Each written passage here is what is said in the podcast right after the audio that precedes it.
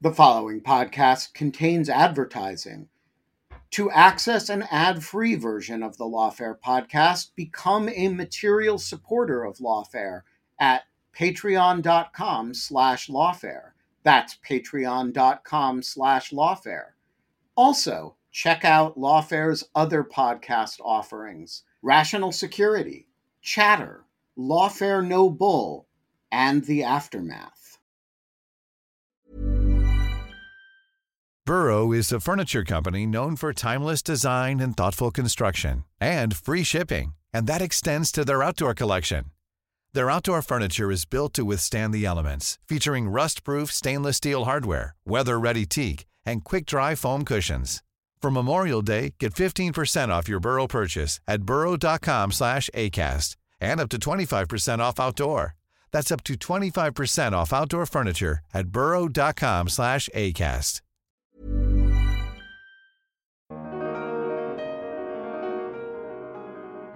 A party to an armed conflict not only has the obligation to distinguish between combatants and civilians, between military objectives and civilian objects, not only has an obligation to refrain from attacks even against military objectives if the anticipated civilian harm would be disproportionate to the military advantage gained.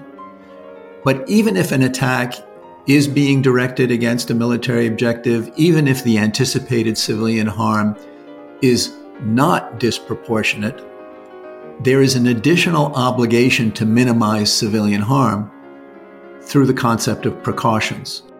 In its attacks in Gaza, Israel has an obligation to conduct attacks in such a way that minimize civilian harm. I'm Natalie Orpett, executive editor of Lawfare, and this is the Lawfare podcast, January 4th, 2024. The conflict between Israel and Hamas is provoking heated debates about which side is in the right. Each accuses the other of things like war crimes. Oftentimes, they're expressing a political or moral judgment, but the fact is, these are also legal terms. So, for this discussion, we're going to take a step back from the debates and try to take a dispassionate look at the law that applies here international humanitarian law, or IHL.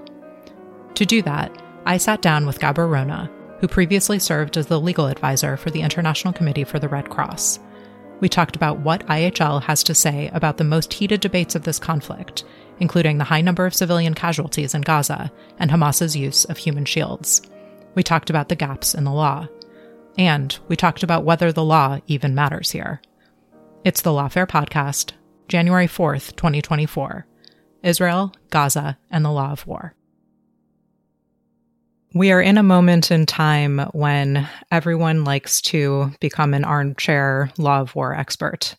And I wanted to invite you on because you are, in fact, a law of war expert. Um, I'm going to be referring to it as IHL, which, uh, for those who are not super familiar with this area of law, is international humanitarian law. It's equivalent with law of war.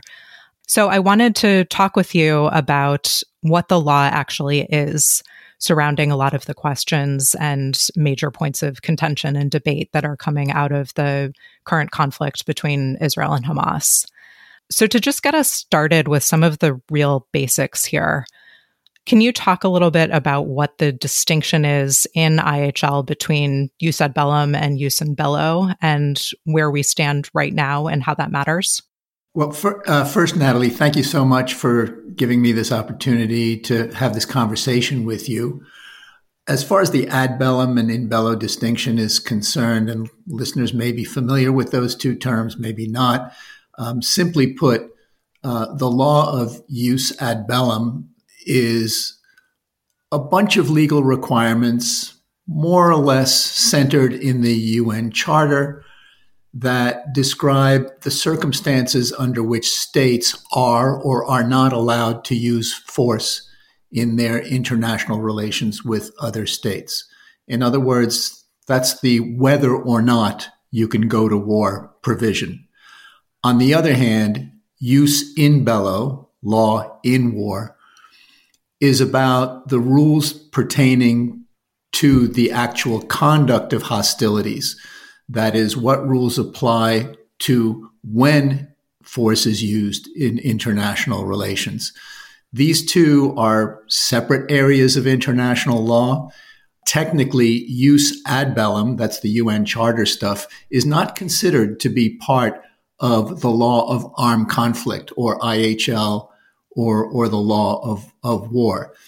Jus in bello, rather, the rules pertaining to the conduct of the hostilities themselves are what um, are equivalent to IHL or the law of war or the law of armed conflict. Right. And so I think an important clarification, which you sort of gestured at, is because these are two separate bodies of law, one actually doesn't affect the other for legal purposes. So whether or not a state's resort to the use of force was legal in the first instance, that does not change the obligations of each of the parties once the conflict has begun. Is that fair? Right. And, and it creates the somewhat anomalous situation in law that we have a body of law that is IHL, jus in bello, law of war, that is meant to regulate conduct that in the larger scheme may very well be totally unlawful. In other words, it may be unlawful to go to war, but that unlawfulness does not affect the applicability and the number or type or nature of the rules that apply once war begins. The law of war doesn't care whether you're a good guy or a bad guy. It applies the rules and applies the same rules to you either way. Great. So I want to focus our discussion on the in bello body of law, the IHL, because for better or worse, I think everyone would agree for worse, no matter which side you take, um, we are in the midst of a conflict between Israel and Hamas, and hostilities are underway in full force. So, I want to talk about some of the specific features of this conflict that are, you know, rightly in my mind, pr- provoking some of the most heated debates. And I want to just explore the law around those things. So, to get us started, you know, as October 7th, as, as Hamas's incursion into Israel and uh, murder of civilians moves further and further into the past, much of the focus is on critiquing Israel's response, particularly due to the high number of casualties. Um, so, right now, current estimates are that there have been over 22,000 Palestinians in Gaza who have been killed. I first want to just uh, pause again on a, a real basic of IHL, which is a layman's understanding of the concept of proportionality would say, okay, Hamas killed 1,200 Israeli civilians on October 7th. And since then, Israel has killed 22,000 Palestinians in Gaza. That's completely disproportionate. It has to be a war crime. So, can you explain how the IHL principle of proportionality is different than that use of proportionality? Sure. The IHL principle of proportionality is meant to create a balance between the military necessities of engaging the enemy and on the other hand the interests of humanity and that is in particular in relation to protection of civilian populations. So we have a rule of proportionality. It says that in any particular military attack, there has to be a balance struck between the military advantage to be gained by that particular attack and the consequent civilian casualties that might be caused.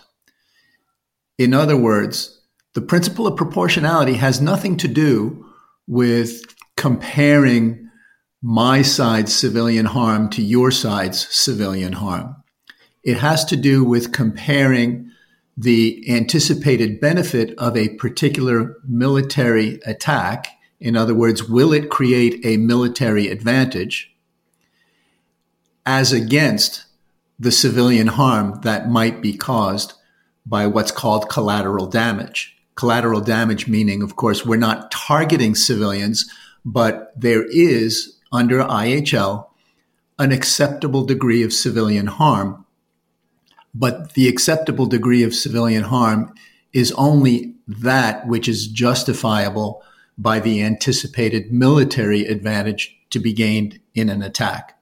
Right. So I think that raises the question, though. The value of the attack is not sort of an objective measure, right? Because the value of an attack goes to the overarching goal, presumably, of the conflict. So, how do you, given that this is not really a mathematical equation, how do you think about the analysis of the military advantage and how appropriate it is in the broader context of a party's goal in conducting its military campaign?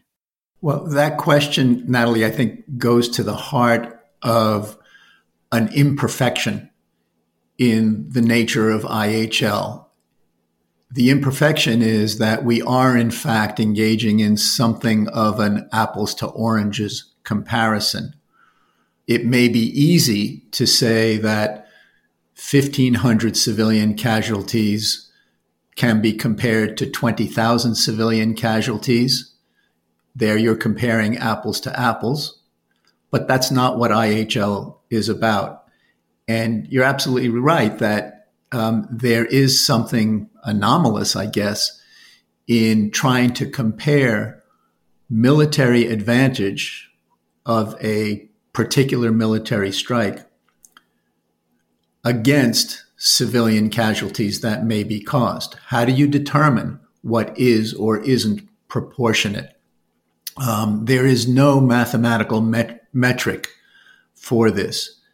And perhaps that's why, in the kind of explication of war crimes in the International Criminal Court statute, there is no war crime of disproportionate attack there is a war crime of clearly disproportionate attack. Um, so there's this, a sense that is built into international humanitarian law that there may well be a difference between, on the one hand, violations of IHL, compliance with IHL, and criminal violations of, of IHL. An attack may be proportionate, it may be disproportionate but not criminal. It may be so disproportionate that it is criminal. And these are all somewhat moving target calculations. There is no way to apply precision to the determination. That said, under IHL, we talk about the concept of military necessity. We talk about the concept of military advantage. And it's important to distinguish between these two things for purposes of dealing with the proportionality question. Military necessity is a foundational principle of IHL, along with the principles of distinction, proportion, precaution, and humanity. And it, re- it refers to the right of states to use force to achieve a legitimate military objective, namely the submission of enemy forces. On the other hand, military advantage is not a foundational IHL principle, but rather refers to the requirement of a specific military benefit resulting from targeting specific military objectives. And military objectives are those things which, by their nature, location, purpose, or use, make an effective contribution to military action and whose partial or total destruction, capture, or neutralization, in the circumstances ruling at the time, offers a definite military advantage. Now, when we think about application of the principle of proportionality, it's with reference to specific military targets in connection with the concept of military advantage.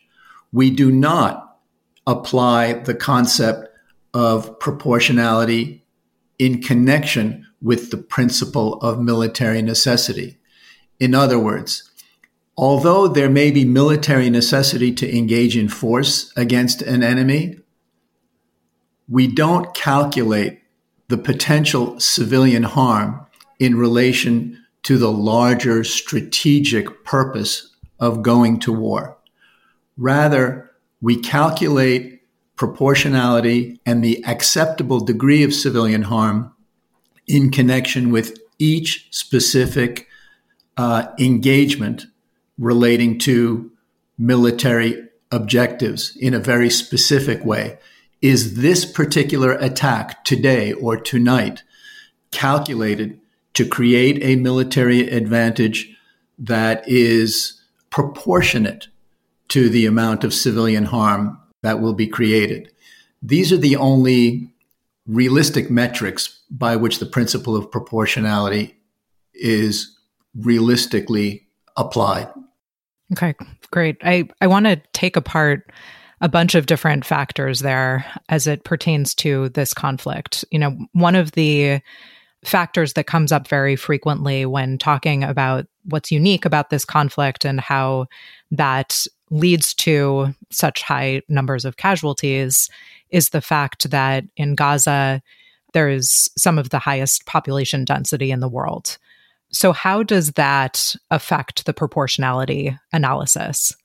First and foremost, I, I think it's important to recognize that urban warfare creates pressures on the application of principles of distinction, proportionality, and precaution in armed conflict that are extreme. What may be excusable in attacks in a in an urban situation may not be excusable in attacks in other situations. And that's because of the difficulty that parties to armed conflict have that are inherent in the proximity between military activities and civilian activities in, in urban settings. That said, parties to an armed conflict, even though they, they may be engaged in battles in an urban setting, have an obligation to distinguish and separate their military activities from civilians and civilian objects. That's an obligation that Hamas has. If Hamas fails to meet that obligation, and every indication is that Hamas has failed to meet that obligation and, in fact, is using protected civilian functions, uh, structures, civilian population as shields for their military activities. That's a war crime. But in spite of the fact that these are violations of the laws of war by Hamas, it does not excuse Israel from its obligations under the laws of distinction, proportionality, and precaution. It may mean that Israel has to apply a lesser standard for compliance because of Hamas's violations, but Israel is still obligated to the extent that it is possible to do so to distinguish between military objectives and civilian objects, to distinguish between combatants and civilians, and also, to the extent possible, refrain from attacks that result in disproportionate civilian harm. The fact that Hamas is using human shields has established military objects underground and under the cover of civilian uses does not excuse Israel from its obligations under the principle of proportionality. It may make compliance more difficult. It may excuse more civilian harm than would otherwise be the case, but Israel still has uh, an absolute obligation to minimize civilian harm in connection with its attacks. So I want to dig in on both sides of that. I'm I'm glad you brought those up because I was going to ask about each in turn. So Hamas, as you mentioned, is is committing its own war crimes by violating its own obligations to its own population with respect to making a distinction between civilian objects and where legitimate military operations can be launched from, for example. Can you just spell out what those obligations are and what the deviations are and what, what it means?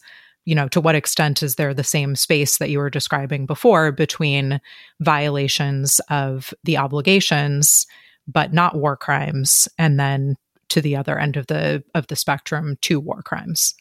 the implementation of the principle of distinction, that is the, the obligation to distinguish in your attacks between combatants and, and civilians and to, to attack only combatants, to not attack civilians, and to attack only military objectives and not civilian objects. In the case of Hamas, and well prior to October 7th, uh, Hamas was engaged in rocket attacks on Israeli soil. And I think these could fairly be characterized as indiscriminate attacks. In other words, failing to comply with the principle of distinction. A lot of the attacks that were being made on Israeli soil by rockets in particular were being targeted as I said, indiscriminately without any focus on any particular military objective. That's a violation of the law of armed conflict. It is also um, a war crime in international armed conflict and is recognized as a war crime under the, the Rome Statute, uh, that is the International Criminal Court statute. Likewise, on October 7th itself, the Hamas attacks on the ground in Israel were against a combination of civilians and combatants. And to the extent that Hamas was attacking Israeli Defense Force personnel on that day, that is permissible under IHL. IHL permits the targeting of enemy combatants. Now, it does regulate the way in which those attacks may take place.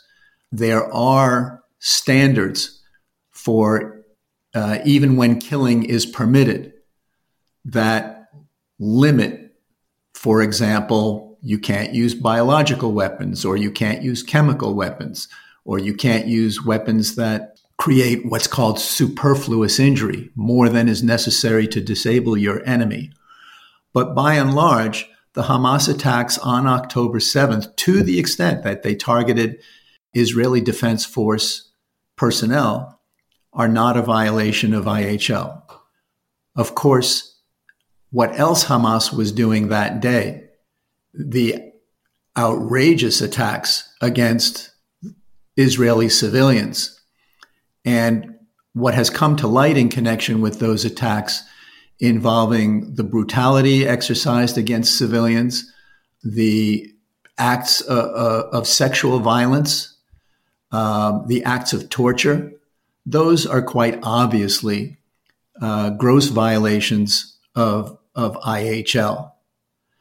So, as to October 7th, some distinctions need to be drawn between what aspects of Hamas conduct on that day do or do not violate IHL.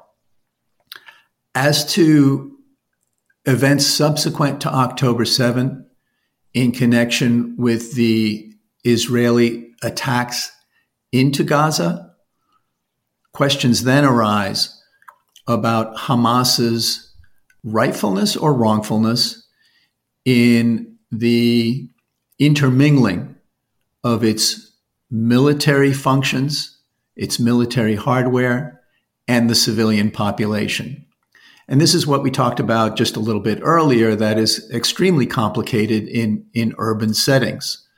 But despite the fact that Gaza is an extremely densely populated place, there is the capacity, and therefore Hamas does have the obligation to separate its military functions from the civilian population. Its failure to do so, and in fact, its deliberate failure to do so for the purpose of making its civilian population, in effect, a human shield, is also a war crime. Okay, so moving then to Israel's side of this, responding to an opponent who, as you have mentioned, is intentionally using human shields and is using civilian infrastructure for military operations. I, you know, I, as you mentioned, the obligation remains to conduct a proper proportionality analysis before any given strike. But for practical purposes or or operational purposes, you know, you mentioned it would certainly be more complicated. But does the uh, legal analysis itself change at all given the circumstances? Well, the results of the legal analysis may change, but the legal criteria don't change. The Israeli Defense Forces, in recognition of the fact that Hamas is violating its IHL obligations by intermingling its military hardware and functions with the civilian population. As I said, does not excuse Israel from applying principles of distinction and, and proportionality. The, the result of the proportionality analysis may be different if Hamas is not intermingling the military and civilian functions than if it is. But Israel still has the obligation, uh, to the extent reasonably possible, to avoid and to minimize civilian harm in its attacks.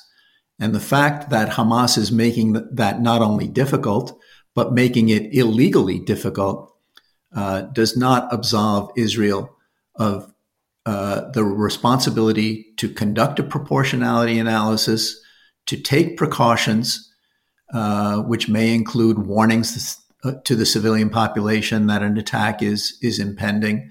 Uh, those obligations still exist on the part of the Israeli Defense Forces, and to the extent that Israel is not making those calculations, is not doing essentially its required homework to minimize civilian harm is not taking precautionary measures, uh, for example, warning the civilian population. If if if Israel is not doing that, then the Israeli Defense Forces are also in violation of IHL and committing war crimes.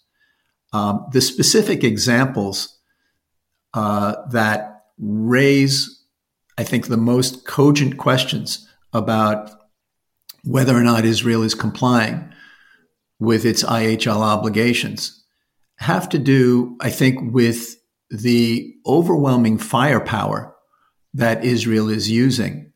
For example, um, is it justifiable to drop a 2,000 pound bomb in an area that is known to have significant civilian infrastructure and civilians present, even though the, the ostensible purpose is to strike at, say, a, a leader of the Hamas military effort.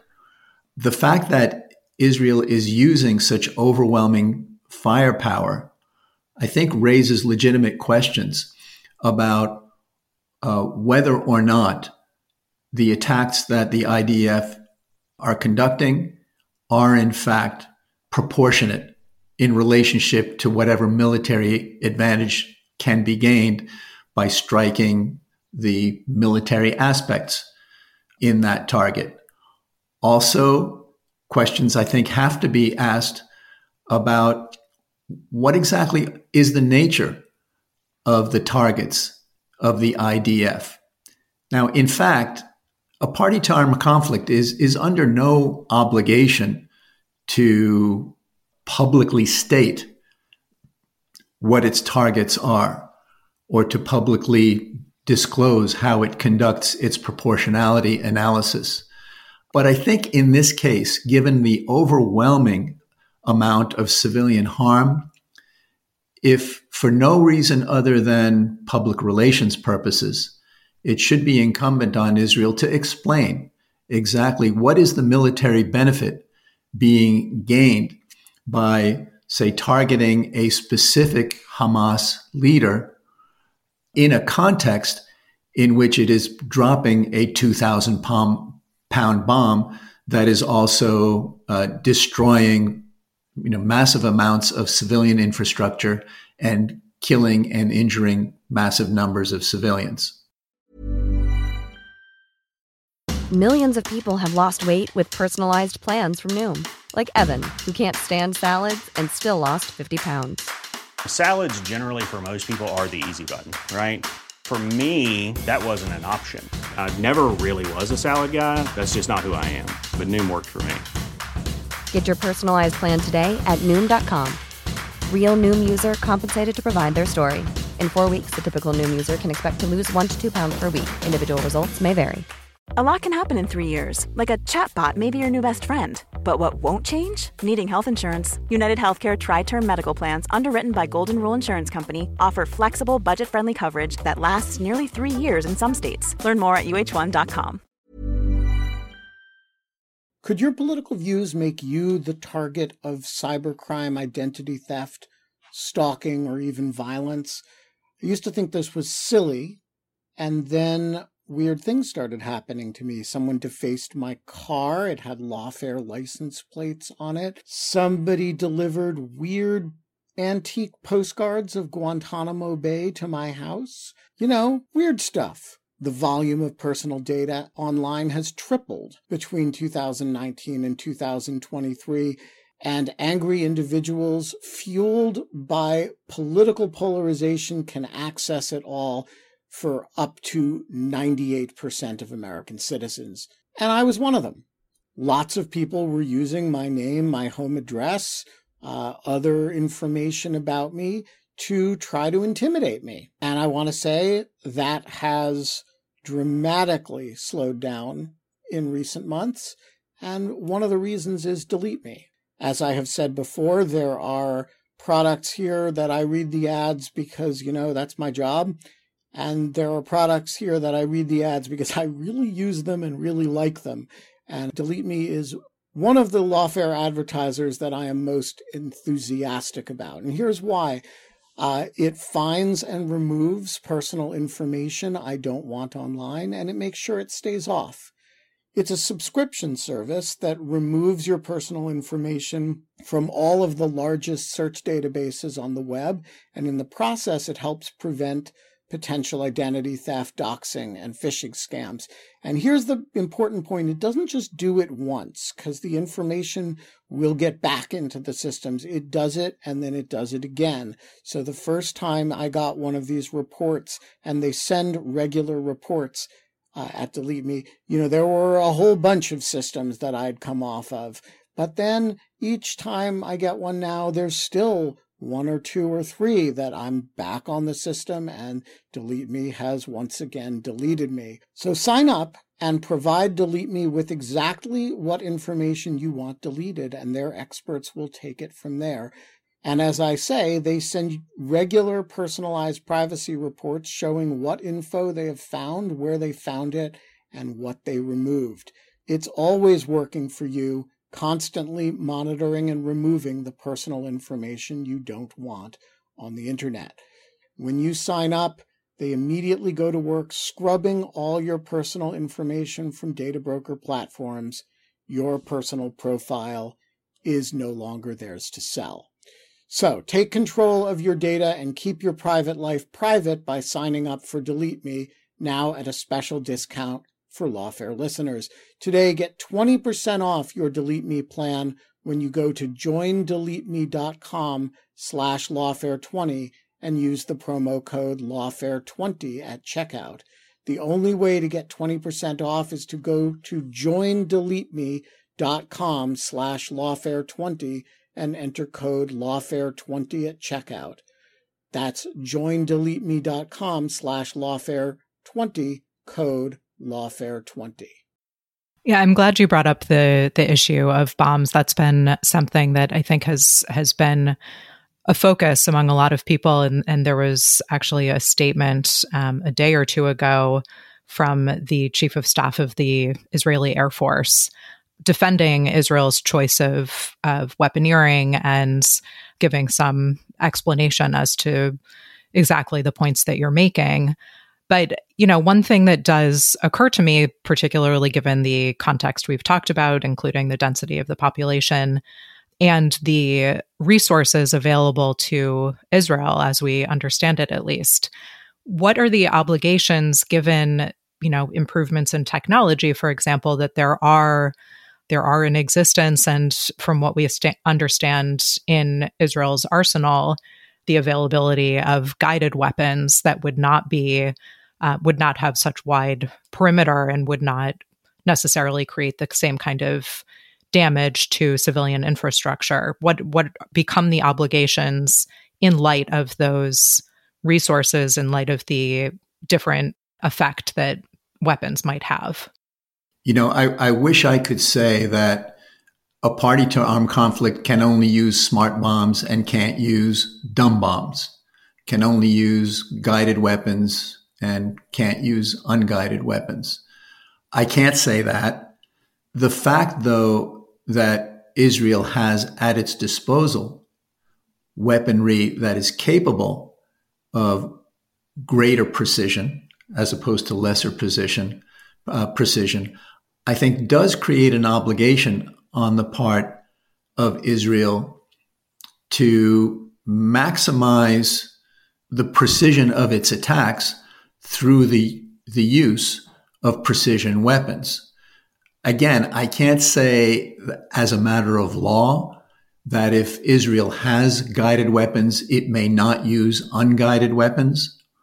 But I think the principle of proportionality requires that a party to an armed conflict that has the benefit of advanced technology is under an obligation to make use of that advanced technology to the extent feasible.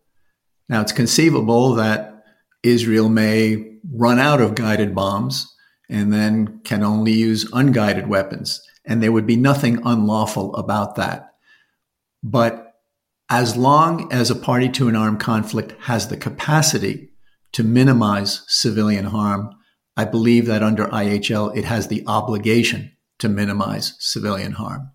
So, another issue that is coming up a lot in discussions about this conflict is the fact that historically Gaza was under Israeli occupation. So, I'll note there is um, it, it is a matter of serious contention as to whether Israel was still occupying Gaza at the time this conflict began. Israel takes the position that the occupation ended in 2005 when it withdrew from Gaza. There are others in the international community who argue that it effectively was occupying. I'm actually going to leave all of that aside, the merits of that discussion aside, because there is, in fact, a formal legal definition of occupation under the Hague Convention and customary international law. And I don't think we need to get into that here. But zooming out a little bit, whatever the legal status of occupation or not was at the time.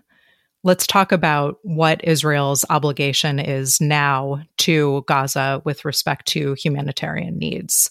So we know there are basic obligations that any party has to respect humanitarian needs during an armed conflict of the other side.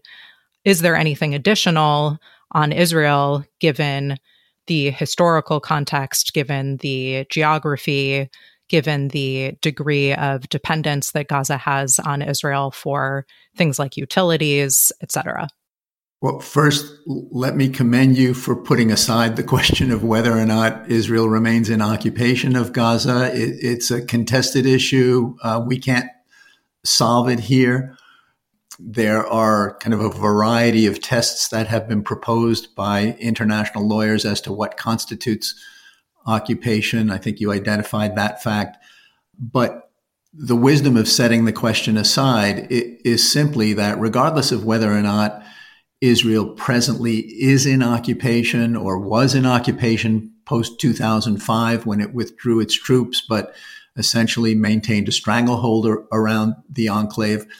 Israel does have obligations to the civilian population not only the, the obligations we've already discussed concerning how attacks are or are not conducted, but in light of the fact that Israel controls, has effective control of ingress and egress to Gaza in light of the fact that Israel is wreaking havoc on the ability of the civilian population to survive.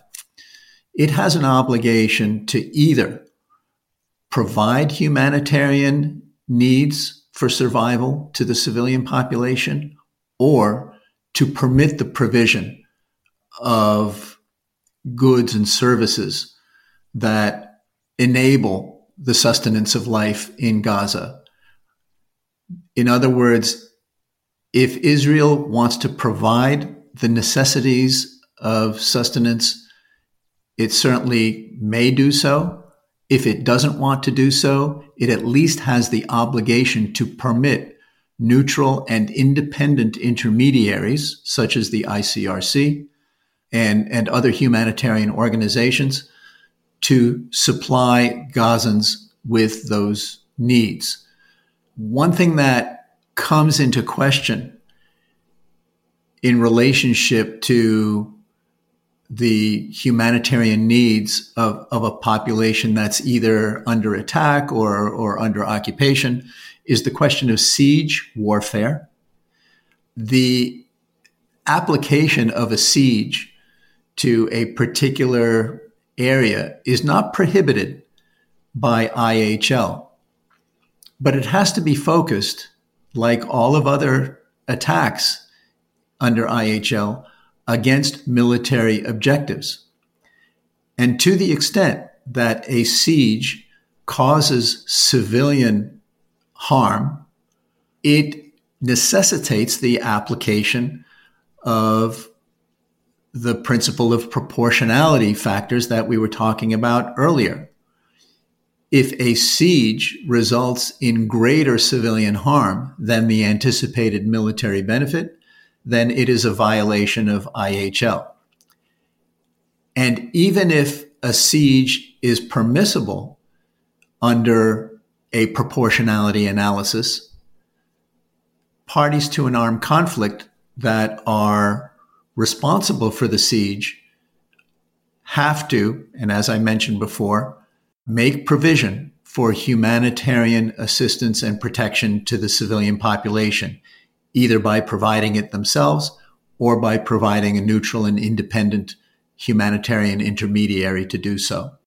So, I want to take a minute to just discuss another principle of IHL that you've mentioned a couple of times that I just want to give you the opportunity to address squarely is the principle of precaution. So, what does that look like here? What do you think are the most salient questions?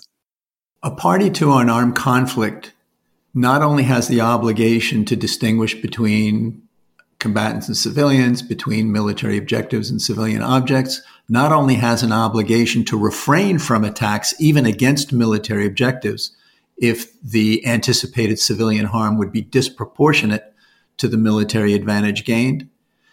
But even if an attack is being directed against a military objective, even if the anticipated civilian harm is not disproportionate, there is an additional obligation to minimize civilian harm through the concept of precautions. In its attacks in Gaza, Israel has an obligation to conduct attacks in such a way that minimize civilian harm. And again, important to note, this is in addition to its responsibility to refrain from disproportionate attacks. A lot of questions have been raised about whether or not Israel is in fact complying with this principle of precaution, whether or not the measures that Israel says it is taking and the measures that it is taking are in fact good faith efforts to warn the civilian population of impending attacks.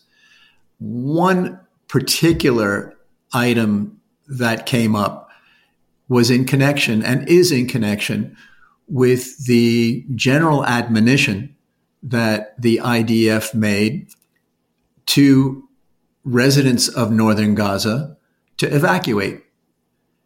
Now, on the one hand, Israel is taking the position that it is making this admonition for the purpose of complying with its principle of precaution obligations and for the purpose of minimizing Gazans civilian casualties.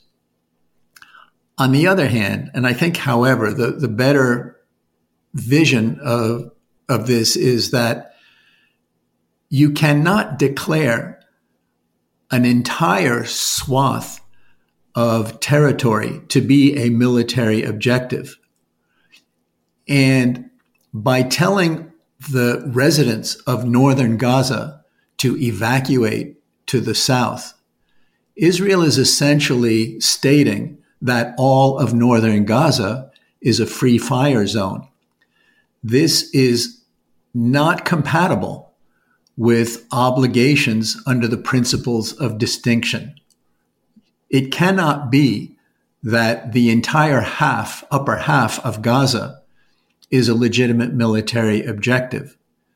And so the warnings to Gazans to evacuate the entire half of their territory, um, I think at least it, it is a questionable act. I would hesitate to be able to conclude that it is a good faith application of Israel's principle of precaution obligations. What Israel has done in the past, which is more in compliance with principle of precaution obligations, is in connection with individual impending attacks to drop leaflets or drop a small bomblet on top of an apartment building that is understood to constitute a warning to the residents to get out because a larger explosion, a larger uh, munition is about to be used.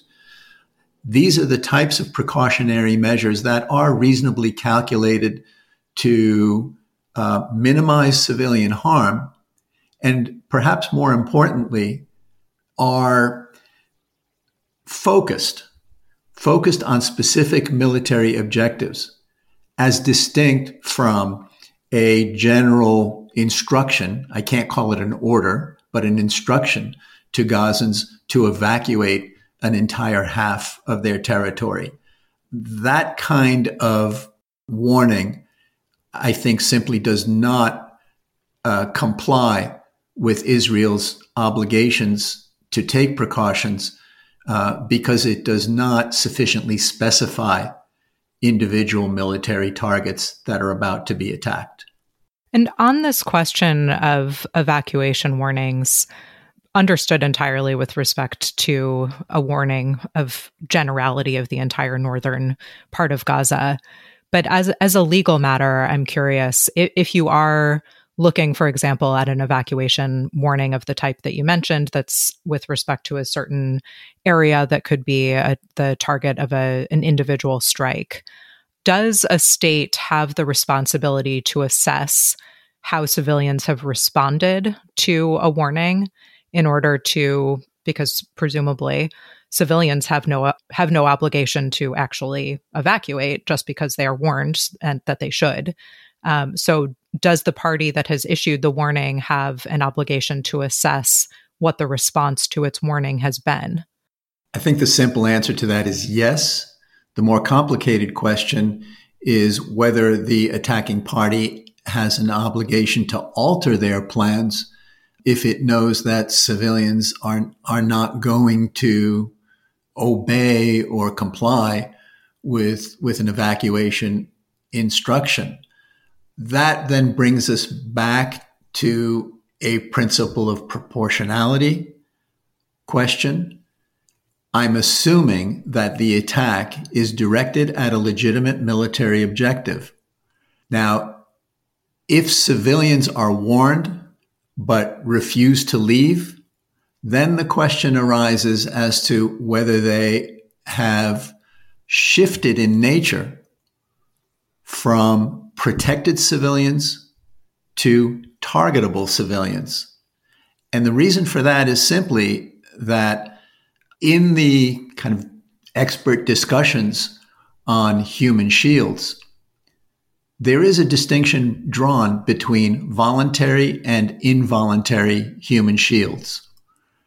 There's no resolution of this discussion, but the fact remains that in the realm of kind of considering what is and isn't permissible under IHL, uh, there at least is a you know colorable claim that if a civilian refuses to comply with an evacuation order, then they are in effect becoming a voluntary human shield.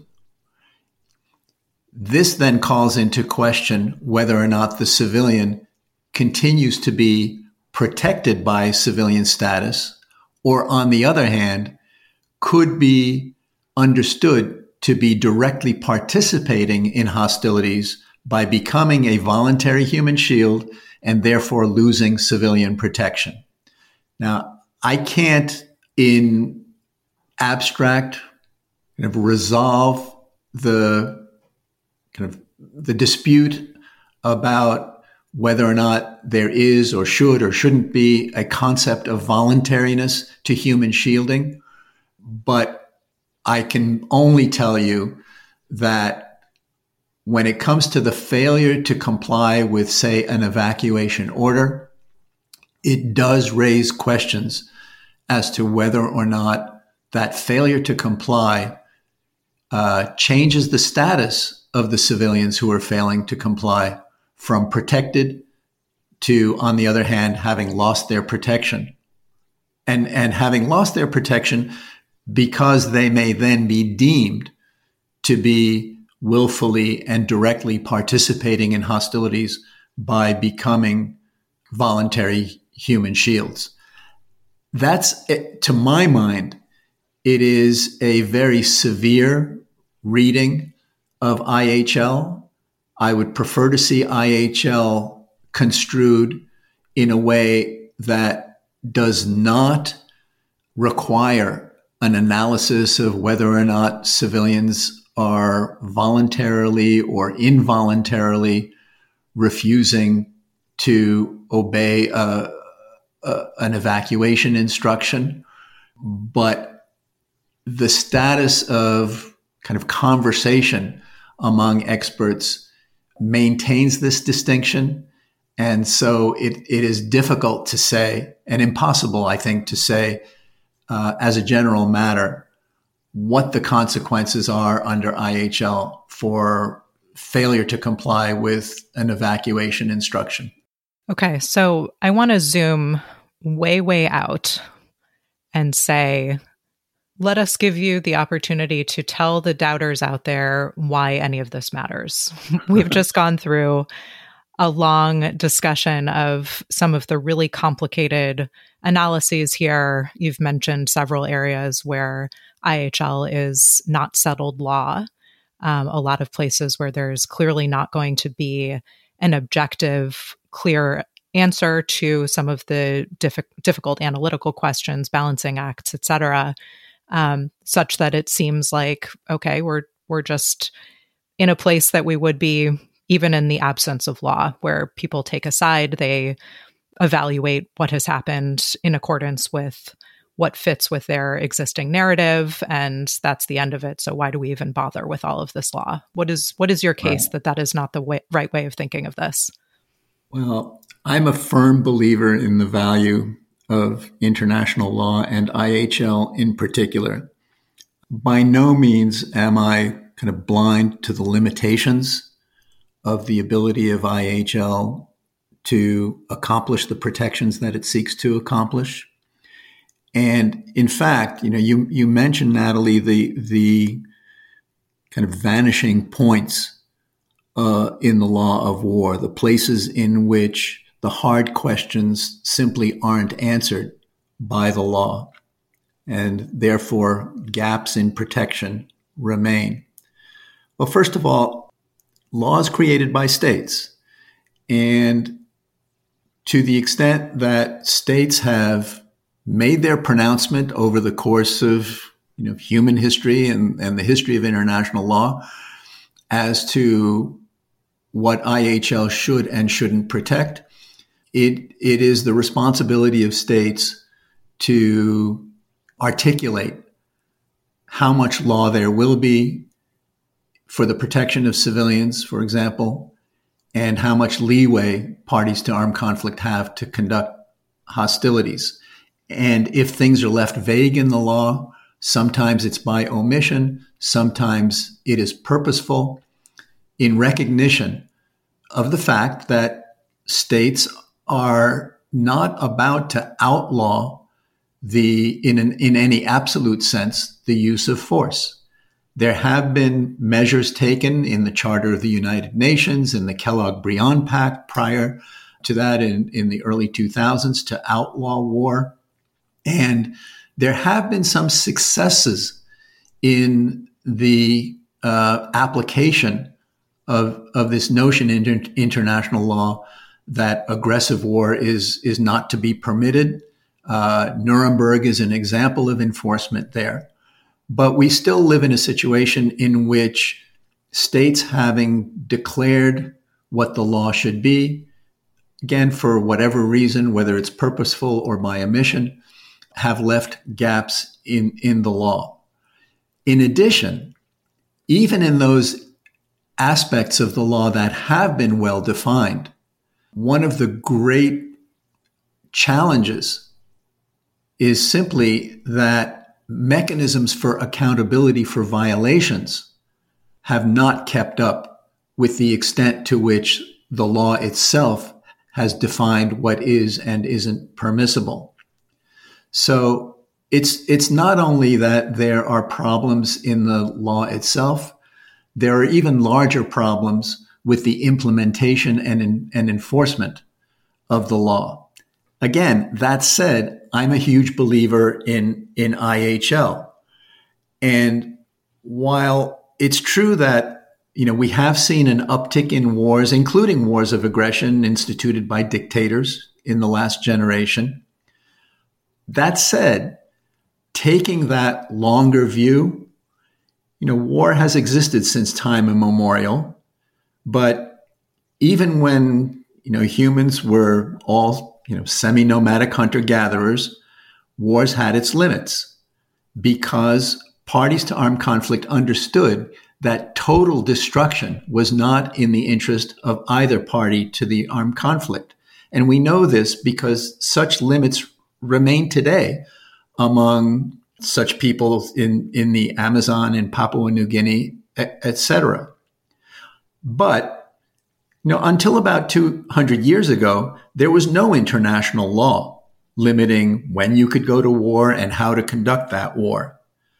150 years ago, we had the first Hague Conventions that limited the means and methods of war, that attempted to bring some humanitarian limitations to how war was conducted. And then we had the first Geneva Conventions that recognized the concept that those who are outside of combat, that is, civilians and fallen sick soldiers and sailors, should be exempt from hostilities. And then it was only 100 years ago that the first Geneva Convention was promulgated, uh, creating the protections for prisoners of war. And only 75 years ago that we had the first Geneva Convention following the Second World War that uh, specifically spoke to the protection uh, of civilians in armed conflict. And it was only 25 years ago that the first standing international mechanism to hold violators of these, these prohibitions criminally accountable was created, the International Criminal Court. And we also had the, uh, the various ad hoc tribunals uh, created by the Security Council for the Rwanda genocide and the armed conflict in, in the former Yugoslavia. So, looking at a larger timeline, I think you have to come to the conclusion that the kind of human influence on armed conflict has been increasingly toward providing protections and limitations to how wars are fought, and also providing increasing mechanisms uh, for the implementation of those rules and for accountability for violators. the fact that wars are, I have to say, an, an example of the failure of human communities does not take away from the fact that humans, through international law, over a long period of time, have made very significant advances toward limiting the availability of war. And even where they haven't limited the availability of war, have limited the inhumanity that is inherent in how war is conducted. These are some very substantial improvements in how wars have been conducted over the course of human history. And while we can't predict whether that trend will continue, and we have seen how in the last generation or so, some of the restrictions that have been created have been breaking down. I still remain optimistic that because of this long view showing humanitarian progress, that these trends should continue. All right. I think we're going to leave it there. Gabor Rona, thank you so much for joining us. Thank you very much, Natalie. The Lawfare podcast is produced in cooperation with the Brookings Institution. You can get ad-free versions of this and other Lawfare podcasts by becoming a Lawfare material supporter through our website, lawfaremedia.org/support. You'll also get access to special events and other content available only to our supporters. Please rate and review us wherever you get your podcasts. Look out for our other podcasts, including Rational Security, Chatter, Allies, and The Aftermath, our latest Lawfare Presents podcast series on the government's response to January 6th. Check out our written work at lawfaremedia.org. The podcast is edited by Jen Patja Howell, and your audio engineer this episode was Noam Osband of Goat Rodeo. Our music is performed by Sophia Yan. As always, thank you for listening. Cool fact a crocodile can't stick out its tongue. Also, you can get health insurance for a month or just under a year in some states. United Healthcare short term insurance plans, underwritten by Golden Rule Insurance Company, offer flexible, budget friendly coverage for you. Learn more at uh1.com.